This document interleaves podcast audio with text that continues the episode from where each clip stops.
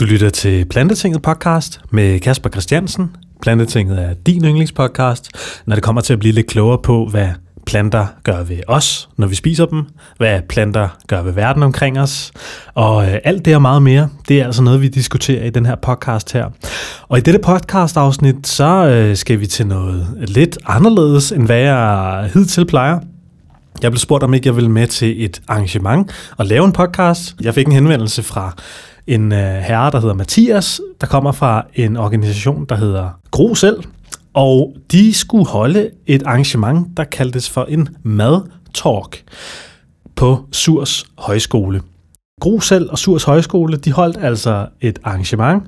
Øh, Surs Højskole, det er en madhøjskole, der ligger inde i, lige ved Kultorvet i Indre København. Og derinde, der var simpelthen inviteret en masse mennesker til at prøve at smage fremtidens diæt, eller hvordan fremtidens fødevarer skal forbruges og spises, og hvordan man ligesom skal sammensætte måltider i fremtiden for at nå de mål, man har sat sig i den rapport, der hedder Eat Lancet-rapporten, som altså også er omdrejningspunktet for hele det her event her. Og det, der konkret skete til eventet, det var, at de her højskoleelever, de lavede en rigtig lækker plantebaseret træretters menu til alle deltagerne.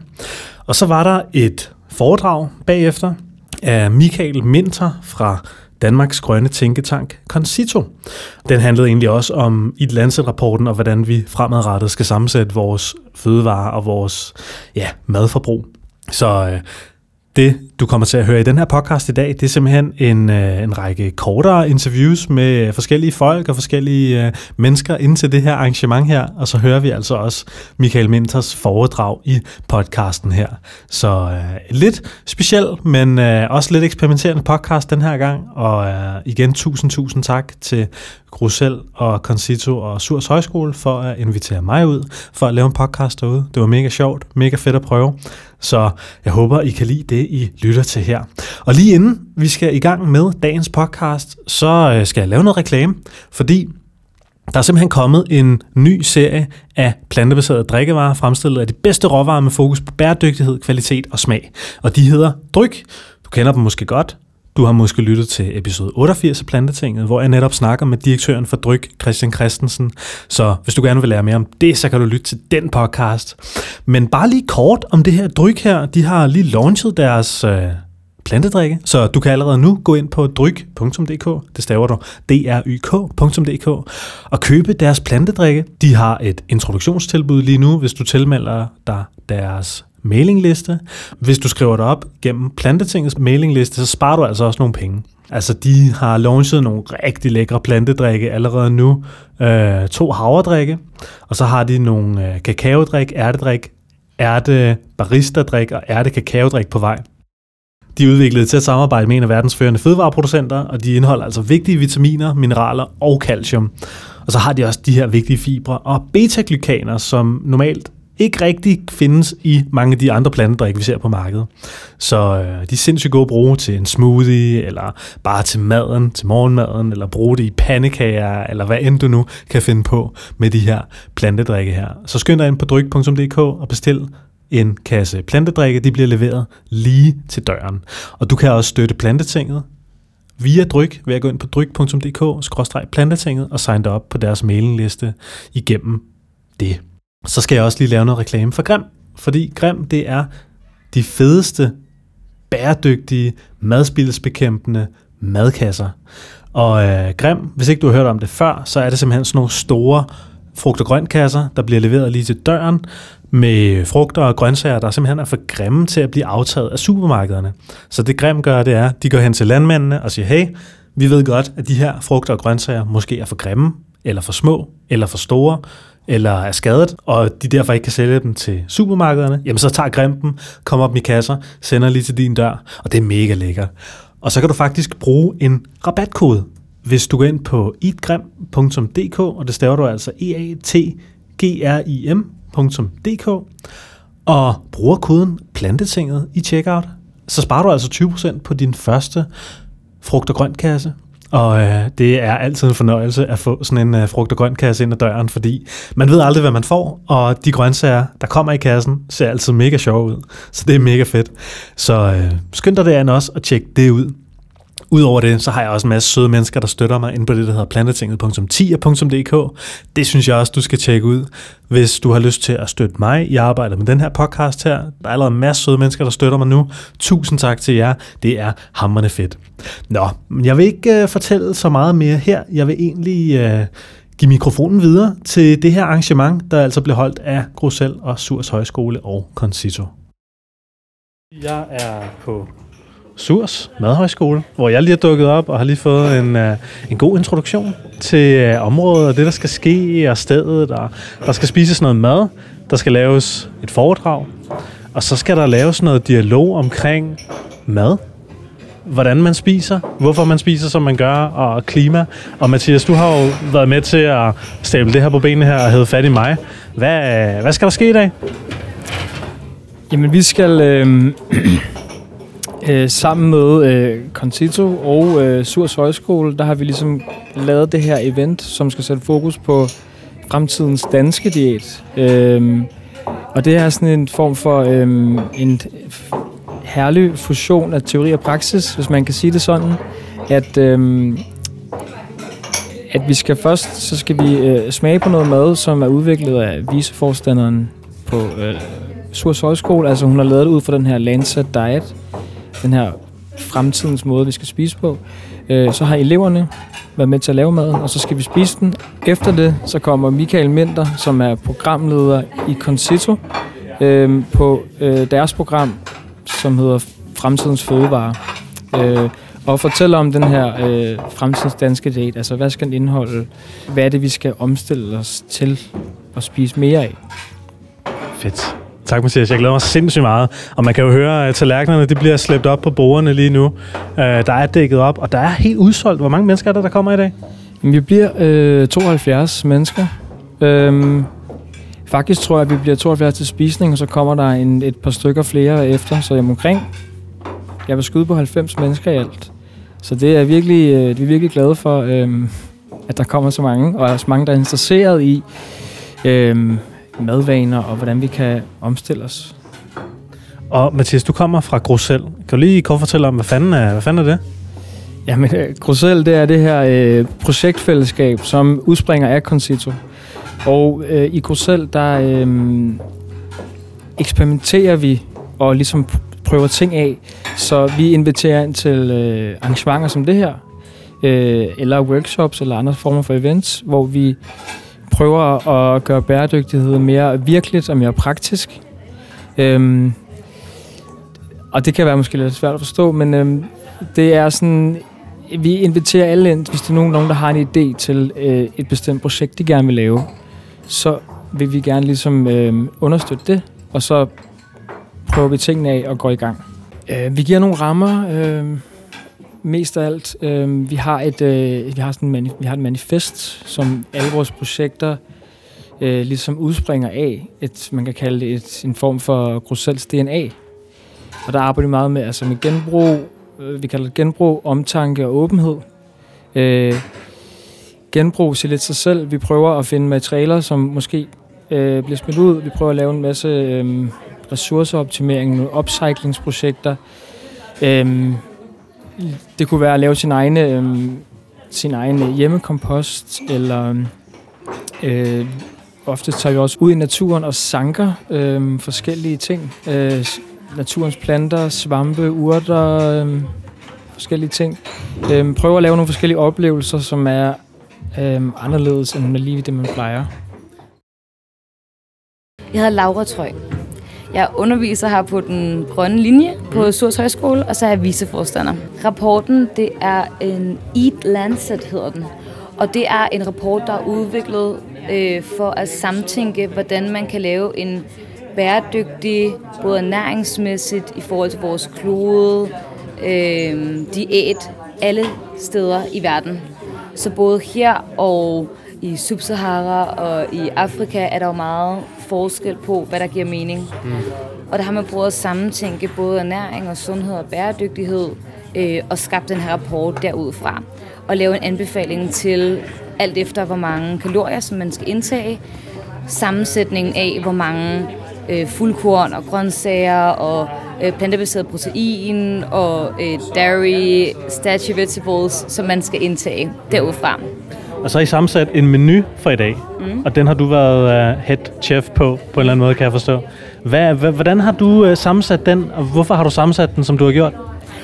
Der er jo mange valg, jeg har været nødt til at gøre. Eksempelvis så anbefalingen på, hvor meget øh, dyrebaseret protein, som man skal have, det er kun 14 gram om dagen, øh, som rapporten siger. Og der har jeg jo valgt at sige, det må så være en gang hver anden uge, så der er slet ikke noget kød med på menuen i aften eksempelvis.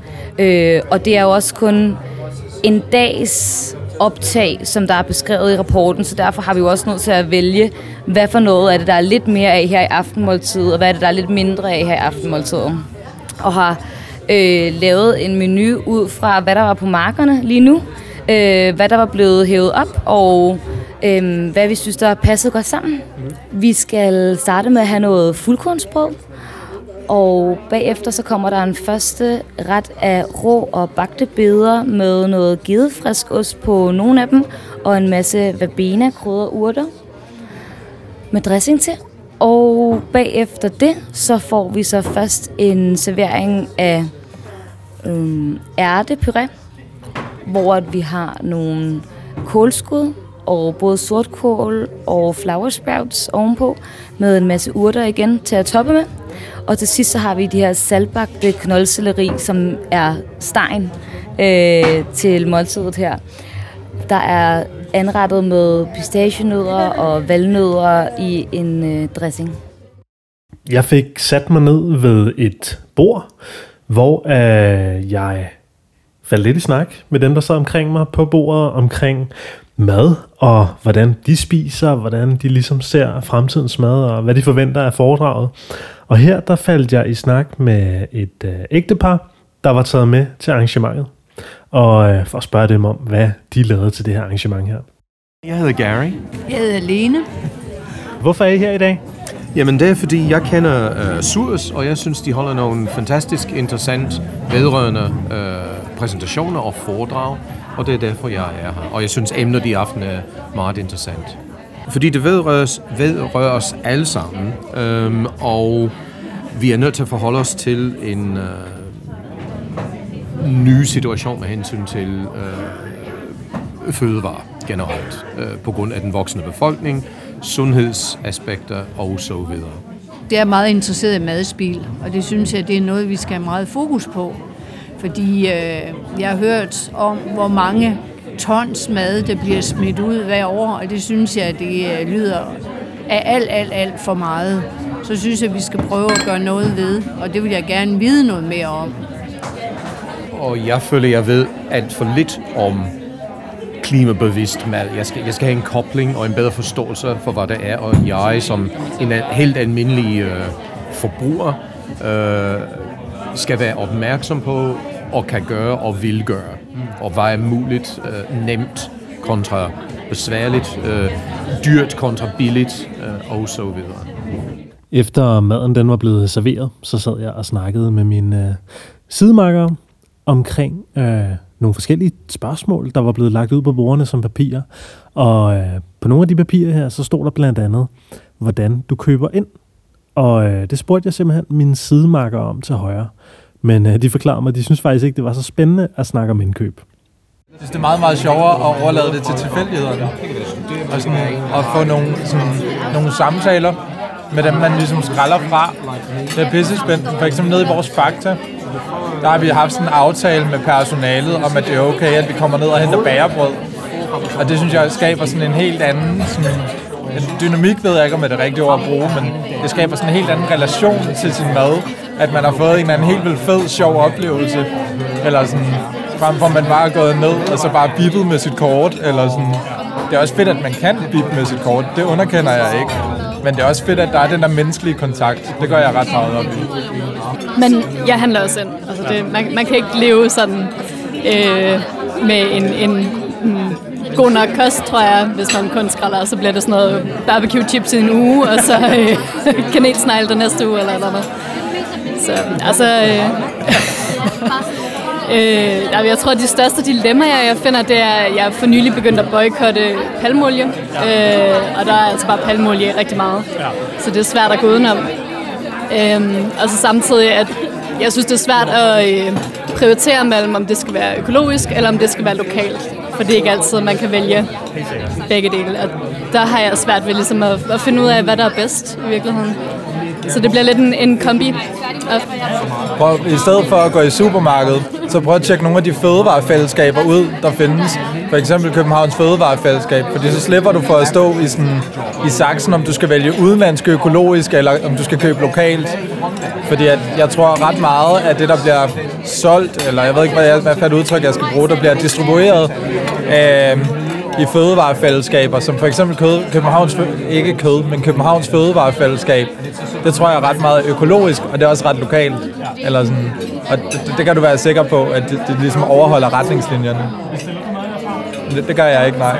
Men det er så sjældent, jeg sådan, faktisk har penge til mad. Øh, jeg bidrager primært til vores husstand med at skralde. Hvad er, det, hvad er det vildeste, I har fundet i en container? Absurd mange æg. Absurd mange økoæg. 176, tror jeg. Ja. Det er ret mange æg. Det er mange, mange pandekager. Og så spurgte jeg min sidemarker til min anden side omkring, hvad, hvad man egentlig skal gøre for at agere mere klimavenlig, når det kommer til mad. Og øh, det havde hun også et godt bud på. Jeg tror især, det handler om vores madspild. Altså, der er alt for meget mad, der går til spilde, øhm, og som bliver kategoriseret som ikke godt nok, øhm, mens vi måske spiser nogle madvarer, som har puttet alt muligt i sig, og det mener jeg jo ikke er godt nok. Så øh, hvad skal vi gøre for at reducere madspil? Mm, det er jo fantastisk, der findes nogle skraldere, som kan rydde op i vores skraldespande. Men øh, der, må, der skal jo være nogle private initiativer, som Too Good To Go, det er fantastiske initiativer, der er nogen, der har fundet på. Og så skal vi jo bare hjemme øh, i de private hjem lære at bruge hele broccolien frem for øh, kun toppen. Blandt andet. Og efter vi havde spist, så øh, gik Michael Minter fra Concito altså på for at holde sit foredrag om Eat Lancet-rapporten og fremtidens diæt. Tak for øh, invitationen, og tak for mad. Det var dejligt, og øh, nogenlunde inden for skiven i forhold til et Lancet-kost, tror jeg. Det vender jeg tilbage til. Øh, hvor mange af jer kender Concito allerede? Godt. Jeg fortæller lidt om os så. Vi er jo øh, Danmarks Grønne Tænketank. Blev etableret i 2008 og øh, har godt 200 medlemmer. Det er virksomheder, det er forskere, det er organisationer og ikke mindst unge aktive klimaambassadører, Bruxelles-aktive osv. Det er godt nok ikke medlemmer, men det er et stort netværk, vi, vi arbejder med, og øh, det gør vi blandt andet også på øh, fødevareområdet. Vi etablerede et fødevareprogram i starten af 2018, hvor vi forsøger at tage et sådan mere systematisk greb på omstilling af fødevaresektoren fra primærproduktioner til forbrug. Og øh, ja, der arbejder vi med alt fra madvaner til fødevareteknologi og landbrugsteknologi osv. Og øh, det vi har fokus på i øjeblikket, det er hvordan øh, klimavenlig mad bliver mere tilgængelig, øh, hvordan vi får udbredt viden om klimavenlige måltider og, og så videre. Det er noget af det, vi, vi arbejder meget med i øjeblikket. Lidt baggrund for øh, spørgsmål om fødevare og klima. Jeg er jo ikke diætist. Øh, jeg arbejder i en klimatænketank, så I slipper ikke for lidt øh, klimabaggrund for det hele og lidt bæredygtighedsbaggrund. Øh, koblingen mellem fødevaresystemet og klimaudfordringen, det er jo en øh, befolkningstilvækst på kloden. Vi bliver op mod 10 milliarder mennesker. I 2050 forventer man. Der er en stigende velstand i den stigende befolkning, og en forventning om, at øh, mange i takt med stigende velstand også vil begynde at spise anderledes, og måske forvente mere kød på tallerkenen osv. Og øh, hvis vi bare skalerer det nuværende fødevaresystem til 10 milliarder mennesker, så går det helt galt. Vi har nogle planetære grænser, vi skal holde os indenfor. Øh, det her det er en, et forsøg på at definere det fra en international forskergruppe, der har kigget på ni Øh, bæredygtighedsparametre af, de, af miljøparametrene, og øh, har kortlagt, at vi øh, overskrider mange af de her parametre allerede i forhold til planetens bæreevne, og den ene det er klima, noget andet det er biodiversitet, som, som øh, er helt oppe i det røde felt allerede, fordi vi udrydder arter i, i, i rask takt, og, og de vender jo ikke tilbage, så der er vi i en kritisk situation allerede, som ikke kan, kan vendes om igen, men vi kan, vi kan forsøge at standse den. Øh, klimaudfordringen, der øh, har vi jo forskellige scenarier, defineret af FN's klimapanel. Det ene mest ambitiøse går ud på, at vi skal holde temperaturstigningerne under øh, halvanden grader i øh, det her århundrede.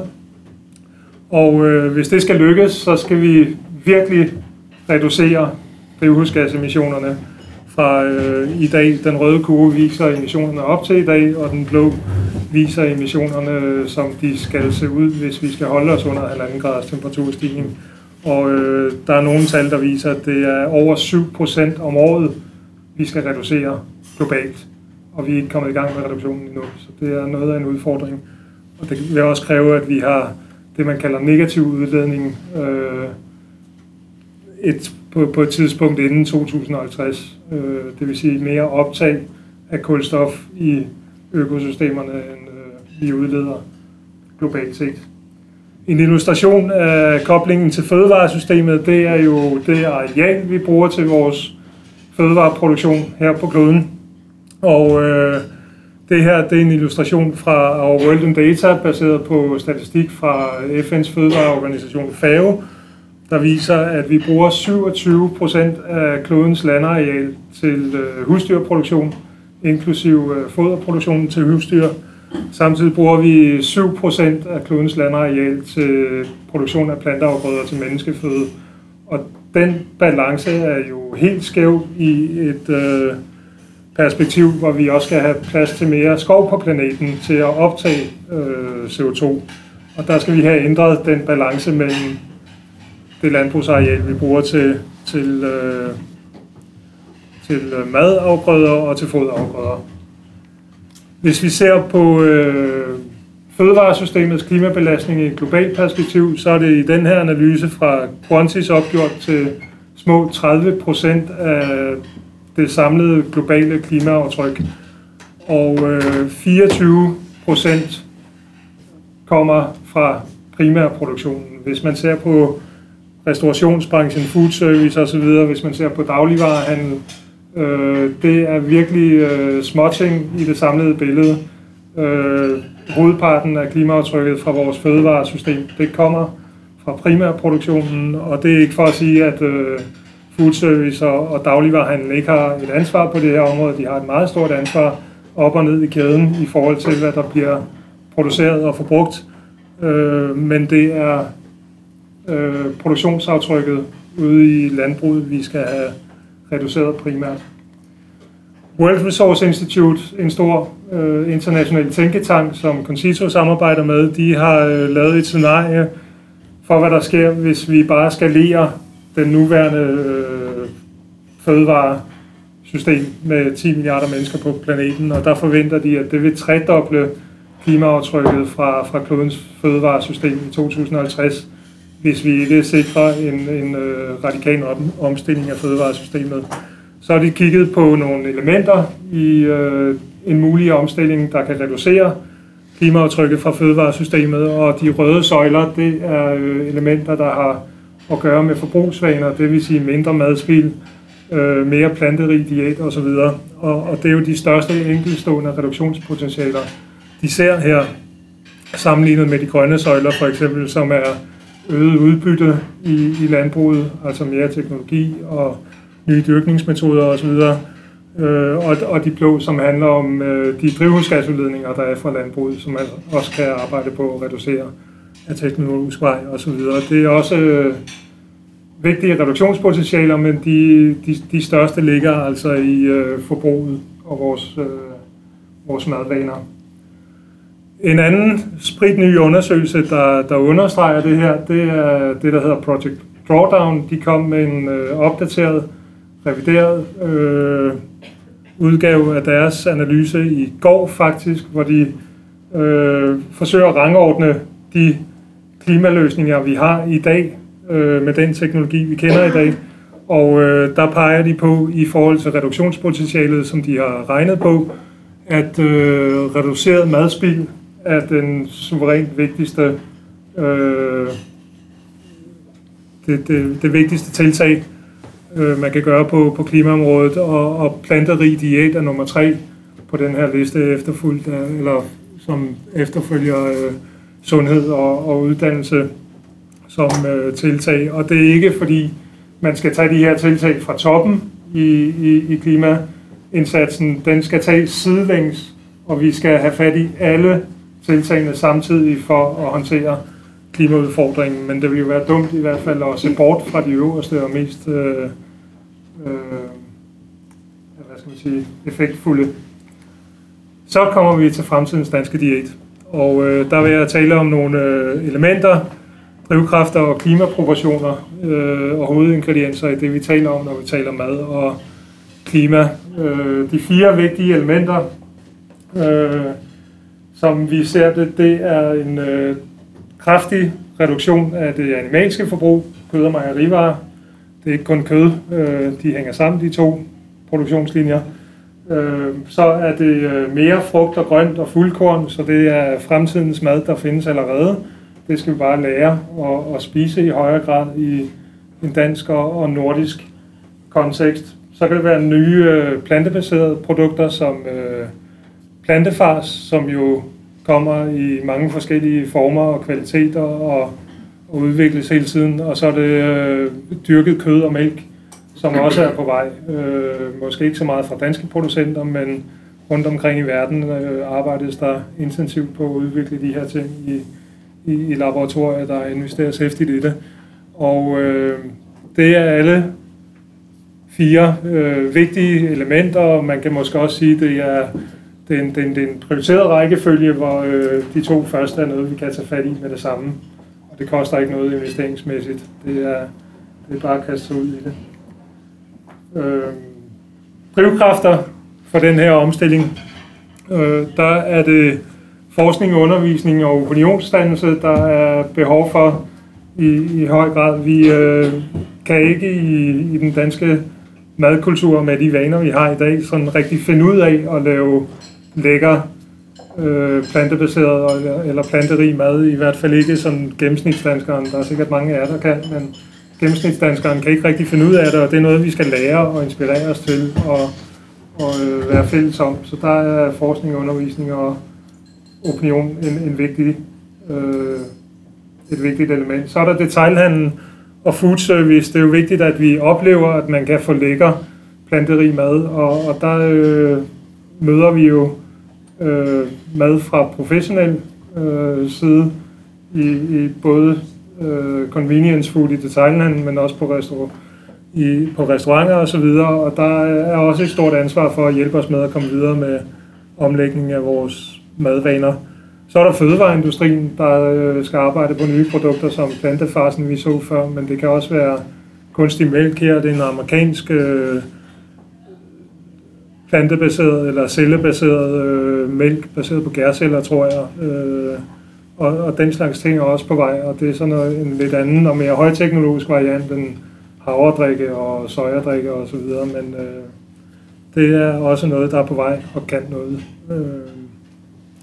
Og så til sidst selvfølgelig landbruget, som øh, skal omstille og, og svare på den ændrede efterspørgsel, der forhåbentlig kan skabes gennem ændrede madvaner og en ændret efterspørgsel fra fødevareindustrien osv. Så, så der, øh, der ligger de til sidst i den her kæde som, som vigtige elementer. Klimaproportionerne på plads i, i det, vi taler om, når vi taler øh, fødevare og klima. Der er jo øh, en, en masse ting, som for eksempel øh, lokalt versus importeret. Hvad betyder det for klimaet? Der øh, er der mange, der har en opfattelse af, at lokalt altid er det klimarigtige valg. Øh, og øh, det er klart, at vi skal gøre, hvad vi kan for at minimere transporten, og, og der kan være mange gode grunde til at købe lokalt, men set i forhold til fødevarenes klimaaftryk, øh, der betyder det ikke det store. Øh, der kan vi springe op i, helt op for, to, i toppen af pilen og, og, og se på, hvad der betyder noget for fødevarenes klimaaftryk i relation til hinanden. Og der er det helt afgørende at få fokus på, det er balancen mellem animalsk og plantebaseret, øh, hvis vi skal mindske øh, måltidernes klimaaftryk. Øh, her zoomer jeg ind på en af problematikkerne, det er den med lokalt og øh, emballage og så videre, transport.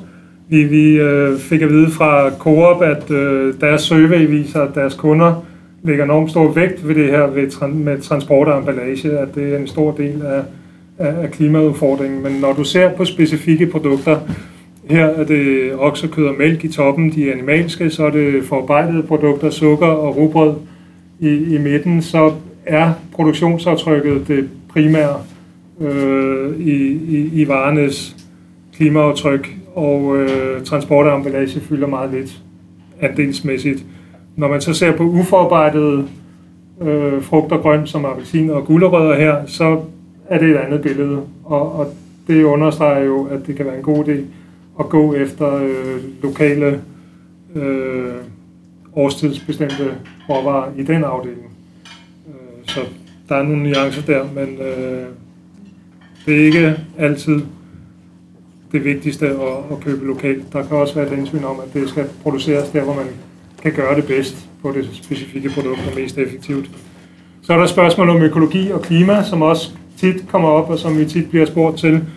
Og øh, der afhænger det af det perspektiv, man ser det i. Hvis man ser isoleret på varenes klimaaftryk, øh, altså klimaaftrykket per, per kilo produceret vare, så har de økologiske varer som regel et højere klimaaftryk, fordi der er øh, et lavere udbytte i den økologiske produktion. Den er jo mindre intensiv, så det er meget naturligt.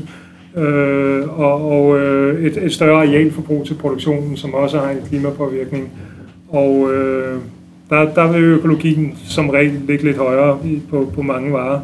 Øh, men hvis man ser på det i sammen med effekten på forbruget, at økologiske varer som regel er lidt dyre, og økologisk kød er, er dyrere. Økologisk kylling er jo fem gange dyrere end en, end øh, industrikylling i, i, i køledisken. Så, så kan det have nogle afsmittende virkninger på forbruget, der gør, at det i sidste ende godt kan give god mening at, at, at forbruge økologisk og, og, og have et klimaansvarligt forbrug. Og så er der en masse andre legitime hensyn også, udover klimahensynet. Der er dyrevelfærd, der er vandmiljø, øh, biodiversitet osv., som gør, at øh, økologiparken kan noget på, på, på flere områder, men det er ikke en klimastrategi i sig selv. Det er vigtigt at, at være opmærksom på. Og så kan man stille op som, at øh, nuludledning, som jo er, er målet for, for indsatsen inden 2050, det kan man godt opnå, uden at det er bæredygtigt, men du kan ikke opnå bæredygtighed uden nuludledning, fordi det har nogle øh, dominoeffekter og nogle øh, effekter i, i økosystemerne, der, der gør, at vi er på den, hvis vi ikke får sikret nuludledning inden 2050. Så øh, det er vores perspektiv på den side af sagen. Øh, hvad skal vi så spise øh, ingrediensmæssigt? Øh, der er jo forskellige beregninger allerede i dag i forskningslitteraturen, øh, hvor øh, klimaaftrykket er beregnet på forskellige varer. Her er det en øh, svensk opgør, opgørelse fra Elin Røs, øh, hvor der er en klar tendens i de plantebaserede, øh, i de grønne felter. Den, der stikker ud der, det er flytransporteret grønt, som man skal holde sig fra, hvis man er klimabevidst forbruger. Øh, og så er der forarbejdede plantebaserede varer i de gule, og animalske produkter i de blå. Der er jo en ganske klar tendens i klimaaftrykket der på de forskellige varer. Hvis man så øh, interesserer sig for næringsindholdet i det også, hvilket jo er ganske fornuftigt, så har vi øh, i højre søjle der forsøgt at regne det op imod proteinindholdet, bare for at tage en parameter. Og øh, det giver jo et lidt mere nuanceret billede, hvor øh, for eksempel mejerivarer kommer, kommer lidt højere op i, i rangordningen som, som noget, der har en, en god balance i klimaaftryk og, og ernæringsindhold. Øh, men stadigvæk, så er der planter i toppen, for eksempel bælfrugter, som har et højt øh, proteinindhold og, og et øh, meget lavt klimaaftryk sammenlignet med alle andre varer. Øh, godt. I et landsæt, hvor mange af jer øh, kender til den rapport og, og de udgivelser. Øh, ikke så mange, nej. Øh, det er øh, et stort forskningsprojekt, der øh, blev udgivet i januar 2019. Det er 30 internationale forskere, tror jeg, det, det omkring, der har forskellige øh, faglige profiler. Nogle af dem er næringseksperter, nogle er klimaeksperter, nogle er øh, vandmiljøeksperter, og det er mange forskellige profiler samlet, hvor, hvor de, deres opgave har været øh, først at finde ud af, hvad vi har brug for i et globalt perspektiv, ernæringsmæssigt, definere det, og så ud fra det sige, hvad kan vi så tillade os at spise, uden at overskride planetens tålegrænser. Og øh, de er så ud fra den her globale gennemsnitsbetragtning kommet frem til, at øh, for at tage et eksempel på, på rødt kød, at vi bør ikke spise mere end 100 gram knap og nap om ugen af, af rødt kød, og det er jo et pænt stykke fra, fra den danske madkultur i øjeblikket, sådan rent gennemsnitligt. Øh, den her rapport, den har haft en, en enorm stor impact på diskussionen om fødevare og klima. Den er blevet fanget op af mange myndigheder, af øh, IPCC og andre, der arbejder med at og, og øh, fremme tiltag på det her område. Og øh, der er også øh, arbejdet med det i, øh, i en dansk sammenhæng. Øh, her er det tal fra Danmarks Tekniske Universitet, DTU, hvor de har, øh, hvor de har opgjort i et landsæt referencekosten, som man kalder det, i hvad man kan spise per dag inden for det ernæringsrigtige og, og øh, planetære. Øh, set i forhold til det danske gennemsnitlige forbrug, gram per dag ifølge DTU's kostundersøgelse, og så set i forhold til øh, de danske kostråd. Og øh, der er flere interessante ting i det. De grønne felter, det er øh, fuldkorn for eksempel, hvor vi spiser øh, meget mindre end i Lancet anbefaler, øh, og faktisk også mindre end kostanbefalingerne øh, guider os til. Øh, så kan man se på øh, bælfrugter, igen meget mindre end øh, i et Lancet referencekosten, og bælfrugter, der er det jo en, en del af frugt og grønt i de nuværende kostanbefalinger. Øh, og nødder er også noget, vi bør spise meget mere af, ifølge et Lancet. Og så når vi kommer ned i den animalske afdeling, har vi problemer i Danmark øh, i de røde felter, hvor øh, vi på øh, oksekød og lam for eksempel spiser gennemsnitligt 38 gram per dansker per dag, og skal ned på 7. Øh, og øh, gris, der er vi på 77 per dansker, og skal også ned på 7 rundt regnet. Og øh, ja, fjerkræ, der ligger vi på i landsætniveau faktisk. Og øh, også på æg og fisk ligger vi over det i Lancet anbefaler. Så øh, det er ikke for at sige, at et Lancets globale gennemsnit øh, vil være det bæredygtige og optimale i en nordisk sammenhæng, men det illustrerer alligevel, at vi ligger enormt langt fra det, de har defineret som en bæredygtig kost i, i en global sammenhæng. Øh, Københavns Madhus, inden de desværre blev lukket, de har forsøgt at oversætte det til, øh, til danske eller nordiske forhold her i det, de kaldte øh, fremtidens måltid. Og øh, der definerer de tre principper, som er meget enkle og, og direkte og til at forholde sig til. Skru op for sæsonens grove grøntsager, skru ned for kød, specielt det røde, og øh, opdag de skønne proteinrige bønner, linser og ærter. Øh, det er jo relativt nemt at forholde sig til, og det er bare at gå i gang.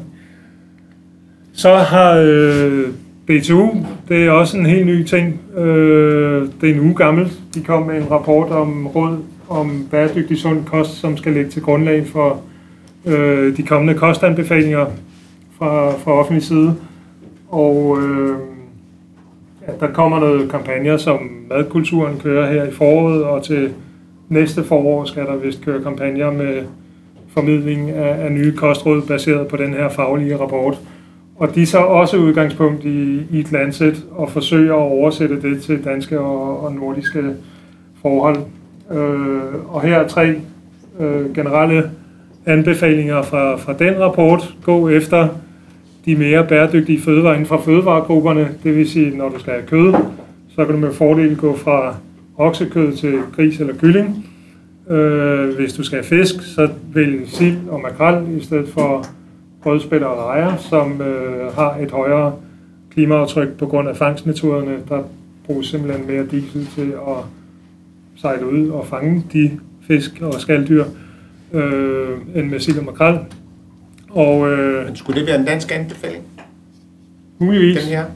Ja, de, de øh, kommer med deres faglige bud, baseret på et Lancet og, og, og den eksisterende danske forskning på det. Ikke? Så der, øh, der, der kommer nogle, nogle bud på det, og så skal det selvfølgelig, de, de er ikke fuldstændig klare på, hvordan de skal formuleres og formidles, de her kostanbefalinger, men de er relativt klare på, hvilke øh, hoved, hovedlinjer, der skal ligge i dem. Øh, Det var bare, at vi, vi, der står der, at vi skulle vælge kylling frem for okse- og lammekød. Ja. Og når vi så på Lancet, så spiste vi i forvejen for meget kylling. Vi kommer der Ja, ja, men det, det kommer vi ikke i mål med, og det kommer de jo Nej. også til i næste råd. Øh, men men det, er, det er bare et, et, et skridt, der betyder meget for klimaaftrykket. Det vil, det vil give en god reduktion i klimaaftrykket og, og øh, mindske forbruget af, af oksekød og lam. Øh, og, og så er det også det her madspilsaspektet øh, og, og, og transportaspektet med at undgå det, der også er blevet kaldt øh, flyfriske grøntsager. Øh, asparges fra Peru i vinterhalvåret for eksempel. Det er totalt hul i hovedet, og det øh, anbefaler de også, at man undgår den slags. Så siger de også selvfølgelig i punkt 2, at øh, vi skal spise mere plantebaseret kost. Og øh, der peger de på grøntsager og fuldkorn og øh, plantebaserede proteinkilder som bælfrugter og nødder. Og det er nyt i, de, da, i, i dansk kost øh, anbefalings sammenhæng, at øh, bælfrugter og nødder får så meget fokus, som det, det får her. Det har jo bare været en, en del af frugt og grønt tidligere. Øh, men det er jo fordi, det er en, en, en god erstatning for, øh, for de animalske varer, hvis det skal være. Så siger de også, øh, balancere energiindtaget og minimere madspillet. Og der handler det om, at mange af os simpelthen spiser for meget, og det er også en slags madspil, øh, som både går ud over klimaet og vores øh, sundhed og velvære. Og øh, så skal man selvfølgelig undgå at, at, at spille mad, og så peger de også på øh, søde sager og drikke og de tomme kalorier som, som noget, man kan være opmærksom på og, og skære ned på, fordi du ikke får noget ernæring ud af det. Øh, lidt flere ting fra DTU-rapporten. Øh, jeg har en meget interessant illustration af, hvor øh, øh, madindtaget ligger for gennemsnitsdanskerne. Her er det indtag, indtag per dag i, i procent, hvor man jo kan se, at øh, de animalske fødevarer fylder cirka en fjerdedel af det, vi spiser gennemsnitligt, øh, mens de fylder øh, mere end tre fjerdedele af klimaaftrykket over til højre. Ikke? Øh, så der er altså meget at, at hente ved at, at skære ned på det animalske. Så har de forsøgt at regne på det, sætte nogle procenter på, hvad der ligger af effekt i forskellige kostmønstre, og der peger de på øh, øh, en, en mere planterig kost øh, med lidt kød og, og mejerivarer, som noget, der kan reducere med op mod 35 procent. Det ligger nogenlunde på niveau med vegetarisk kost, hvor øh, de regner med, at der er en del mejerivarer, som jo også har et højt aftryk. Øh, og så peger de på vegansk kost som noget, der kan reducere øh, klimaaftrykket med op mod øh, 50 procent i forhold til, til øh, den nuværende danske kost og kostråd osv. Øh, så har de også kigget på arealanvendelse, som jo er en vigtig klimaparameter også, og på vandforbrug og, og effekter af det.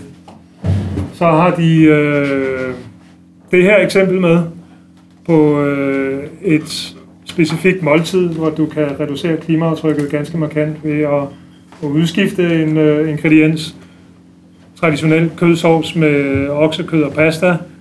Der øh, viser de, at man kan skære 40 procent af aftrykket ved at halvere mængden af oksekød i øh, retten. Så kan du skifte oksekød ud med mindre klimabelastende kødtyper og reducere et sted mellem 50 og 70 procent. øh, eller du kan skifte oksekød ud med øh, grøntsager, og, øh, eller den ene halvdel af oksekød, og den anden med øh, lettere kødtyper, og spare op mod øh, 70%, 75 procent af aftrykket, og så kan du skifte oksekøden ud med linser, øh, eller lignende, og spare op mod 90 procent af aftrykket. Øh, jeg savner noget i den her opgørelse, eller det her eksempel, i, i forhold til, hvad vi har på markedet og, og forbruger i dag. Og det er jo, øh, det er jo plantefars. Øh, det findes og kommer i, i, øh, i stigende omfang, og, og der kunne det være interessant øh, i, i forhold til kostrådet, dels at forholde sig til ernæringsindholdet i det, men også at forholde sig til klimaaftrykket i det. Men der siger DTU så, at, at der mangler vi viden, dels om ja, ernæringsindholdet, og det udvikler sig jo også i, i takt med, at øh, de her produkter udvikler sig, men også i forhold til, til klimaaftrykket af de her varer, så de kan faktisk ikke rigtig vurdere øh, effekten af, af de nye varer, vi ser i stigende omfang. Sidste slide, øh, hvor de opsummerer på øh, DTU-rapporten. Øh, der siger de, øh, spis mere af grøntsager, inklusive mørkegrønne, og røde orange grøntsager og mørkegrønne grøntsager, det er broccoli og grønkål og den slags ting, som øh, åbenbart har et, et højt ernæringsindhold. Øh, rødgrønne eller røde-orange grøntsager, det er tomater og gulerødder og den slags ting.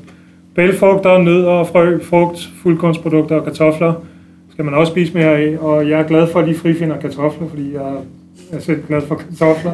Og, og der har der peget i et landsæt på, at der var en øh, udfordring med de her stivelsesgrøntsager, og der har DTU så øh, påpeget i deres rapport, at grunden til, at i landsæt ser det som problematisk, det er, fordi de internationale analyser regner på kartofler som pomfritter, og connecter det med øh, en, en diabetes 2-risiko, øh, som de ikke mener, der er dækning for i, i, i forhold til de danske kostmønstre. Så de siger, I kan roligt spise kartofler, også selvom I Lancet peger på det som som lidt problematisk, og det er jeg rigtig glad for. Så øh, siger de, spis tilstrækkeligt eller moderate mængder af fisk og skalddyr, og der siger de så også, vælg de mest bæredygtige, det vil sige makrel og sild for eksempel. Øh, mælk og mejeriprodukter, ja, men i moderate mængder. Øh, Vegetabilske olier, fjerkræer ikke som noget, der ligger i den gule afdeling. Så siger de begrænset indtaget af rødt kød, særligt oksekød og forarbejdet kød, Slik, kage, chips, søde drikkevarer og lignende, salt, alkohol og ultra, ultraforarbejdede fødevarer, som noget, man øh, ikke skal undgå helt, men begrænse mængderne af som klimabevidst forbruger. Hvad nu, hvis det er rodfrugtchips? Godt spørgsmål. Så er der øh, min sådan, øh, opsummering på det, øh, hvor, hvor øh, jeg har set, hvad, hvad er det egentlig for nogle hensyn, de bruger i oversættelsen af et eller andet til øh, og, og deres Planetary Health Diet til danske og nordiske forhold. Og der tager de udgangspunkt i de nordiske næringsstofanbefalinger og siger, at øh, i et landsæt ikke har tilstrækkeligt med A-vitamin, D-vitamin, calcium, jod, zink og selen i, øh, i deres kostmønster. Øh, og der kan man jo diskutere, er det så EAT eller de nordiske næringsstofanbefalinger, der tager fejl, men der vælger de så at holde fast i den indtil videre i hvert fald. Øh, så er de tilpasset de officielle kostråd på en eller anden måde, og de er trukket mere i retning af den danske madkultur, og det kan jo være ganske fornuftigt i forhold til at gøre de nye kostråd relevante for folk, men set fra klimaside og videnskabelig side, så, så bliver det jo ikke øh, sådan videnskabeligt optimale kostråd, og øh, det mener jeg, vi, vi har behov for at få vist også, hvad, hvad det videnskabeligt optimale vil være, øh, uanset madkulturen. Og øh, der handler det jo om øh, andre hensyn og spørgsmål, der bør inddrages i, i overvejelsen om de nye danske kostråd, og der kunne det for eksempel være muligheden for lokal eller regional forsyning med fødevarene, både ud fra et et, et øh, fødevaresikkerhedsperspektiv, men, men også af mange andre årsager. Der, der er det, hvis man endelig skal regionalisere i et landsæt øh, referencekosten, så er det da i høj grad relevant at se, hvad vi kan producere og source lokalt og regionalt, øh, og det gør de faktisk ikke. Øh, det kunne man godt kigge nærmere på. Og så er det igen det her med plantebaserede kødalternativer og plantedrikke. Hvad spiller det for rolle ernæringsmæssigt og øh, klimaaftryksmæssigt, hvis det kommer op i, i, i skala og bliver noget, vi forbruger i stor stil. Øh, ja, og så den midterste søjle, den repræsenterer deres råd om at øh, ikke spise mere end nødvendigt og undgå madspil.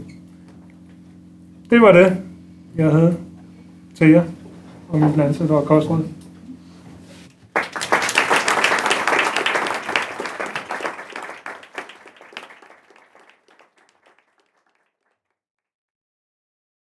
Så det var altså en lidt anderledes podcast, end hvad jeg plejer, men øh, jeg håber, du synes, det var interessant og underholdende at lytte til den her lille, lidt anderledes podcast.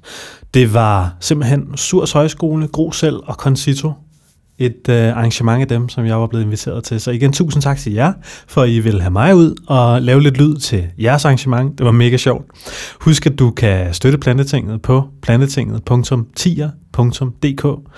Der kan du smide et vilkårligt beløb, og så for hver podcast, der udkommer, jamen så støtter du simpelthen mig. Så hvis ikke jeg kommer med nogle podcasts, så øh, behøver du ikke at øh, lægge nogen penge. Og, men så bliver det så automatisk trukket for hver podcast, der kommer, sådan, så du egentlig kun støtter for de podcasts, der udkommer. Det er mega smart. Og øh, jeg er som sagt dybt, og jeg er som sagt dybt taknemmelig for alle jer, der støtter. Tak til jer. Det er mega fedt. Og øh, udover det, så håber jeg bare, at du får en fantastisk dejlig dag. Kan du have det godt? Hej hej.